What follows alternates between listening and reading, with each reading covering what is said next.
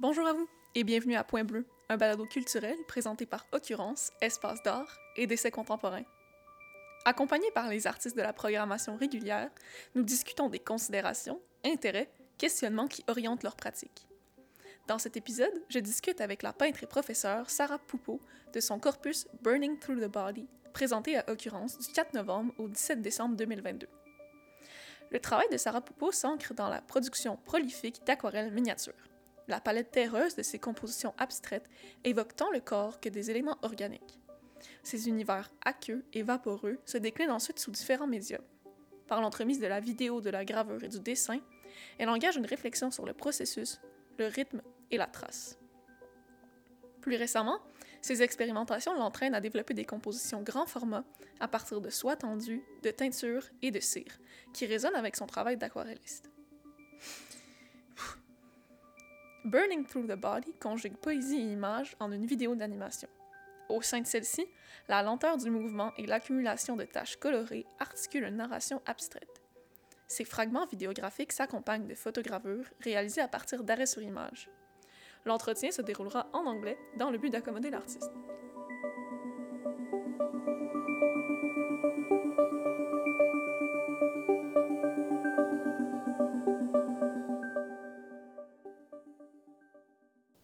Hi, Sarah. Hi, Mathilde. These watercolors and prints made during a residency at L'Atelier Circulaire result from a previous series of animation. Through acts of etching, you materialized still images from your video and laid out parts of them in the gallery. How would you describe the importance of physicality in your creative process? Uh, it's very important. Um, I think I am someone who has always had an interest in materiality and physicality um, in my painting and in my drawing practices, and it's kind of translated to my animation practices over the years. Um,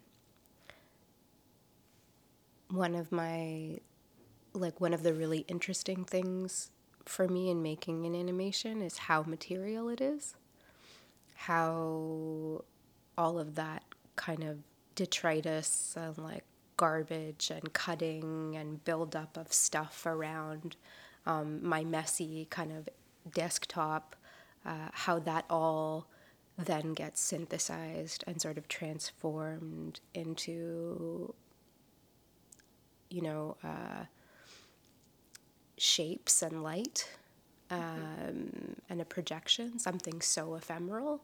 Um, there's this strange kind of alchemy uh, to that.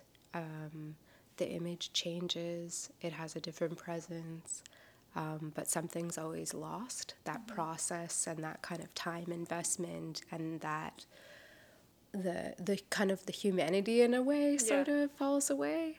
And I am always trying to reach back to that a little bit when I'm presenting the animations. So, in some of my animation projects, I've made a point of making animation on site, um, working and developing the animation and adding onto it slowly over the course of the exhibition and making the exhibition space like my workspace so that people can really see the labor and time and physicality and materiality materiality of it uh, in person and it sort of demystifies it. Yeah. You know, I'm interested in making it accessible too. I'm a self taught animator, mm-hmm. so that process based nature of it and the figuring and the mistake making um, is important to me too, has become part of my practice, and I kind of am interested in passing that on to people uh, and sharing as much of the process with them as possible so yeah, the material element is like super interesting to me and something that I always want to kind of push forward. And you previously mentioned that there's a flatness to projection. Totally, yeah. Everything gets flattened out and kind of synthesized into one image. And in reality, when I'm making the animations, I have many layers going on at a time. Mm-hmm. And so, uh, yeah, it's definitely a strange transformation.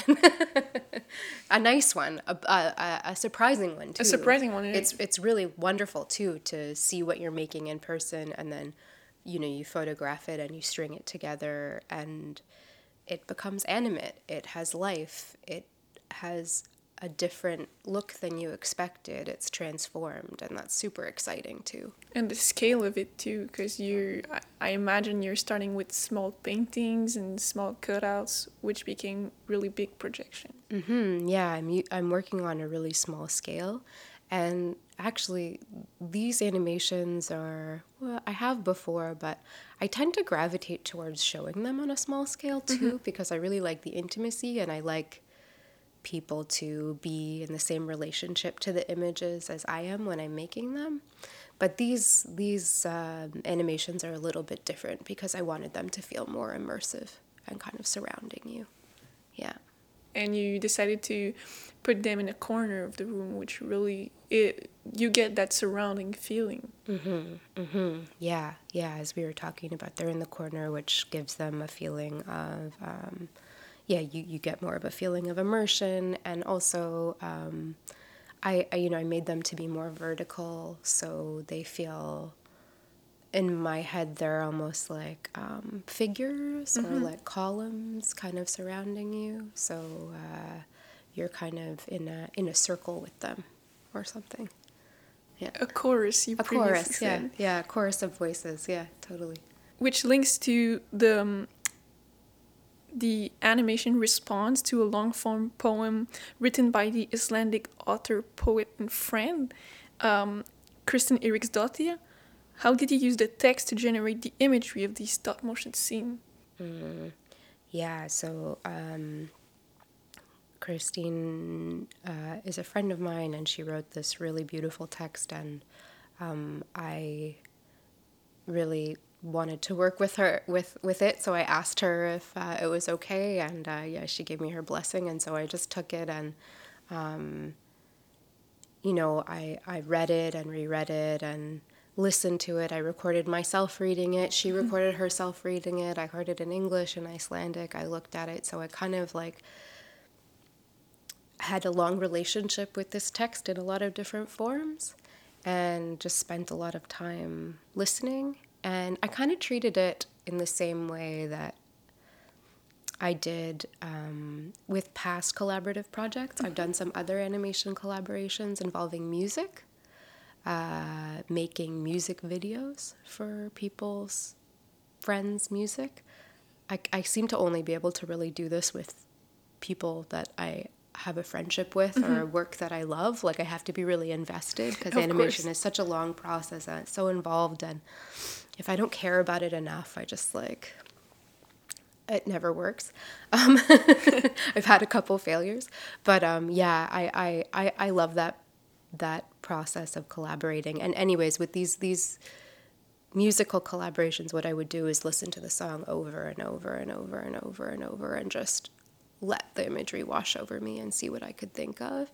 I would make I make rough drawings, um, make lists of imagery, uh, just try to generate as much uh, as I as I could in terms mm-hmm. of the subject matter.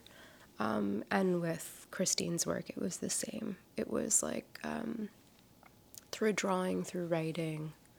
Um, I thought a lot about the the structure of the poem. Yeah. It's a poem that has a lot of like repetition and rhythm. It's it's meant to be read and heard orally. It's it's sonically really interesting and stuttering and strong and um, there's lots of beautiful imagery that's already embedded in there, and so there was so much to kind of work with. So a lot of it was just getting, not necessarily even narrowing it down to images, but just trying to get at the feeling of it somehow yeah. in a broader way without trying to illustrate it too much. And having these four fragments mm-hmm.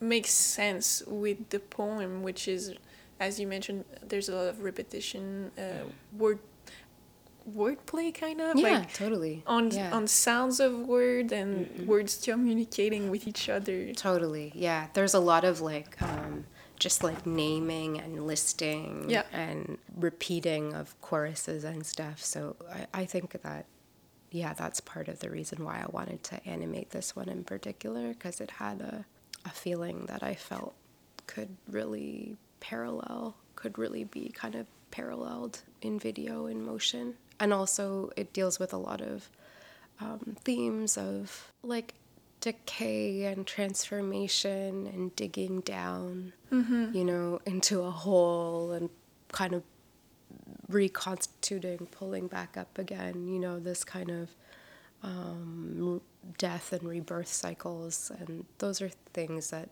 interest me, subjects that interest me in my work in general. So that felt like really good stuff to dig into. It's it's apparent in your process. You're working with paintings and then animation, and then you're photo engraving those animation as well later in the process. So you're you're reusing. There's a a feel of cycle to your work. Mm-hmm. Yeah, absolutely. I've always been really interested in like cyclical time, mm-hmm. um, in ways of thinking and making that are not so linear. That sort of like jump back and forth and loop back. I'm I'm really like, I like that idea.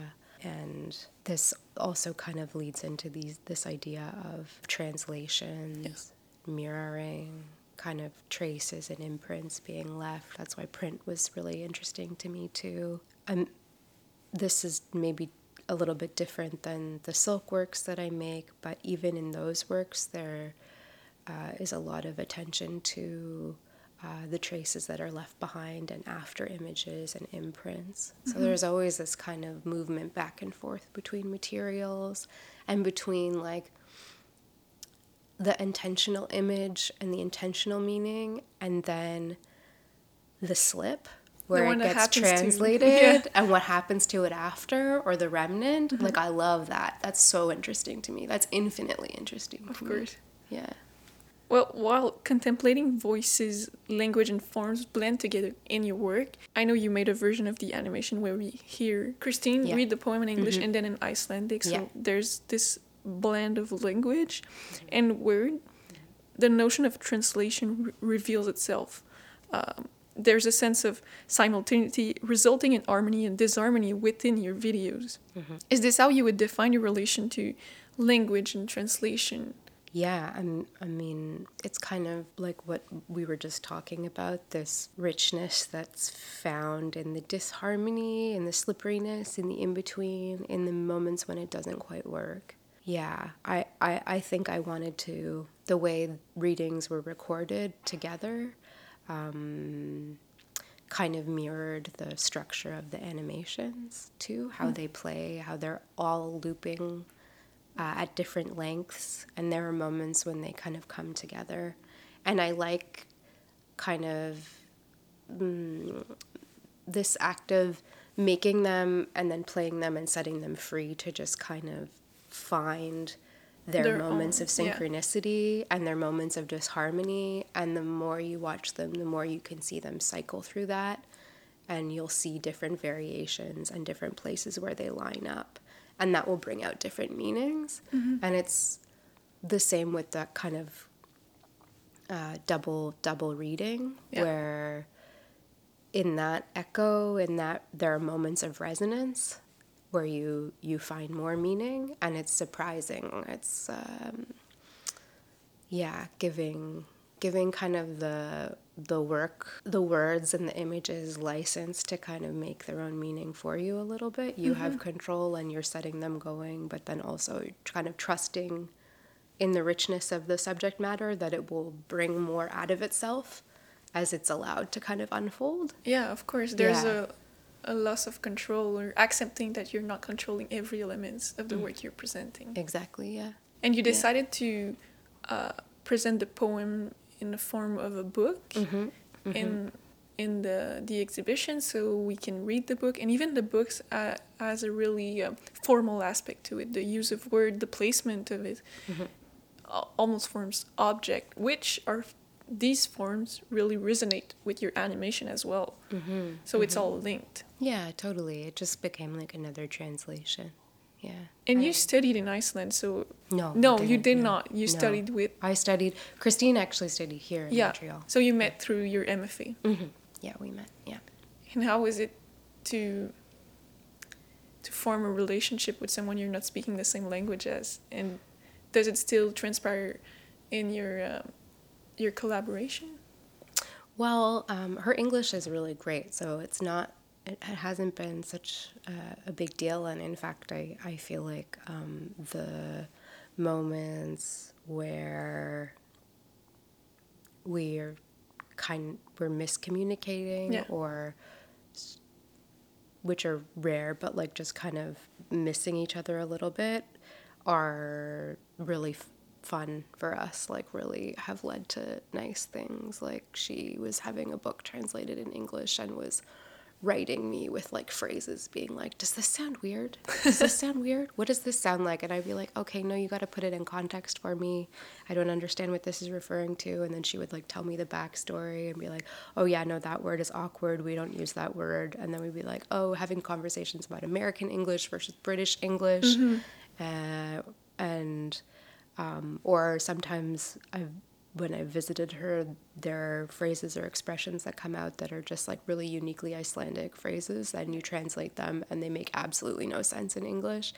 Um, definitely, we have like a good laugh over that, and I find those really interesting. And she pokes fun at my English phrases sometimes, so there is like a an awareness of language and like a, a kind of a pleasure in the miscommunication or in the missed missed points. Yeah, Is- but is it's mis- not a struggle at all because her English is like incredible. So it's like, no, I mean, my Icelandic is absolutely terrible. I have no idea what I'm doing, but but yeah, she's great. So Is miscommunication interesting to you in your work? Because you said earlier that um, you're doing something and then sometimes it says something else or that the meaning transforms itself while you're uh, creating your work.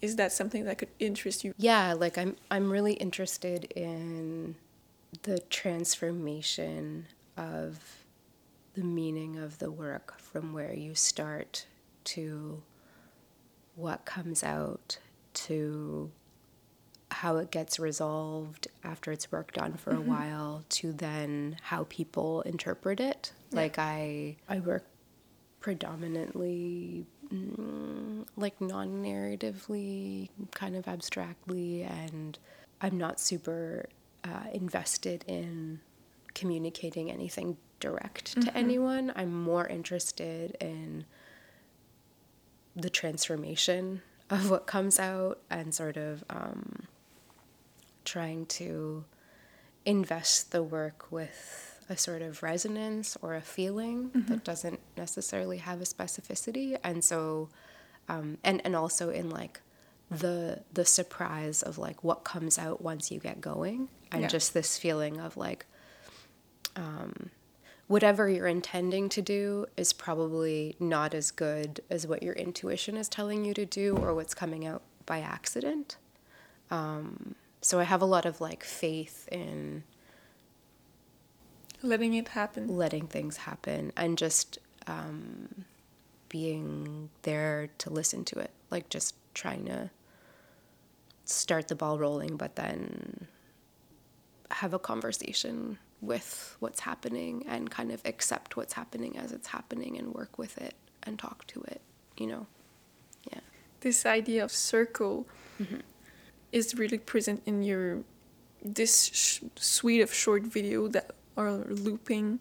They they present the soft movement of abstract forms, as we were saying. What is signified by these infinite cycles and repetition within the text and your animation? Do you usually work with repetition?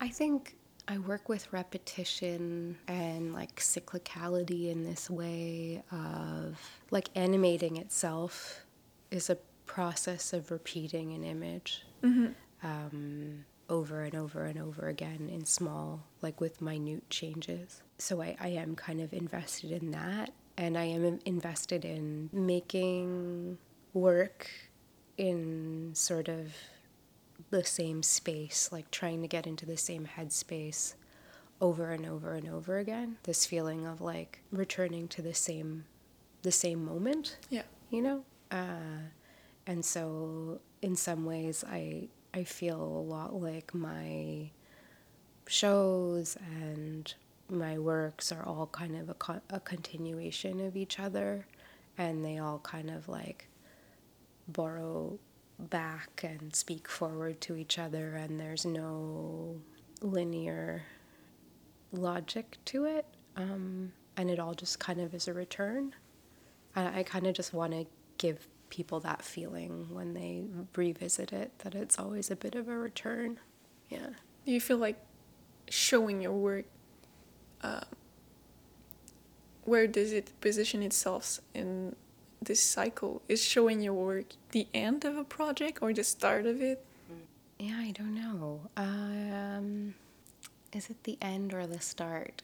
It it could be either or both. Like it's it's a a, a stop along the way. You know, um, this, for example, this exhibition, I showed these animations in one way in Toronto, another show a few mm-hmm. years ago, and now they're coming back and being shown here in a totally different way with these prints that didn't exist then yeah. that sort of resonate differently. And so, in some ways, that show is maybe the beginning of a, another process, you know, and and um, definitely there's always like a borrowing and a reusing and a talking to one thing, one work with another yeah. work. So yeah, it all just feels like very interconnected. Yeah. Would you like to work with um, photo engraving again? Is that something you you'd like? It was nice. Yeah, I I don't know. I feel like the reason I did photo engraving specifically for this was because I needed to pull stills from a mm-hmm. video. Uh, I would really like to work more with print. Yeah. Um, maybe engraving. I think not so much photo engraving, probably.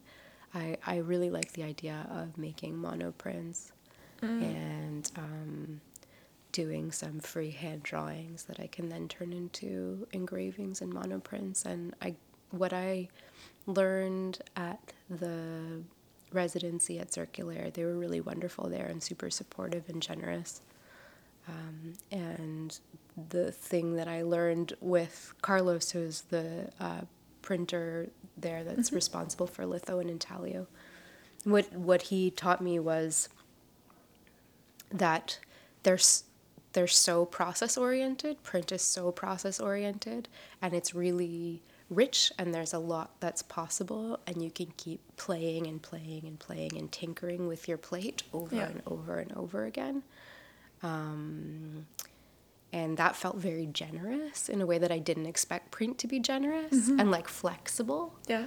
Um, and I, so I, I kind of was, I was like, oh, okay. I, I never thought I really had a place in print because I'm too kind of messy and like provisional. I don't plan things well. I can't measure. I'm not precise. like, it was very hard to make a series of like prints that look the same. Like, I'm very bad at all that but I did really fall in love with the process oriented mm-hmm. uh, quality of print, and I I I realized that yeah I, I'm actually super interested in going back there and um, that there would be there's a way yeah. for me to work with it that of goes course. along with my way of thinking. So yeah, yeah, definitely I would go back to it. Although this work is essentially abstract in its form, there are some glimpses of figuration and narration dispersed through it we often see some elements that could refer to the body, for example. Is this what guided your choice to animate your painting? I I started making animations because I, I wanted to see my drawings move. Mm-hmm. It was about like uh, also my love of like process and getting really into animation time, like the kind of like headspace that you're in stuff moves really quickly and you're um or sorry not really quickly really slowly, slowly. and and you're almost like not thinking about the decisions you're making or the drawings that you're making because things just seem to kind of fall into place because mm-hmm. you're you're really just nudging things forward um, and so i guess to circle back to answer the question the more like figuration and more narrative parts of it are really nice touch points for making an animation. Um, so I usually borrow from uh, imagery in this case from the poem Yeah. for for those moments those kind of anchor it but then the the part of like where does it go in between and what kind of how does it unravel and come back together in between those kind of touchstone moments? That's what's really like interesting and i think that that's the strength of animation because it's so much about like movement and transformation of the image. So it's both. That's kind of both like figuration and abstraction. It lends itself to both. Thank you, Sarah. you're welcome. Point bleu, c'est au texte et à l'animation Mathilde Varanès, au montage et à la réalisation Marion Paquette et moi-même, à la conception graphique Marion Paquette, à l'arrangement musical Fanny Jane. Point bleu est une production d'occurrence sous la supervision de Lily Michaud.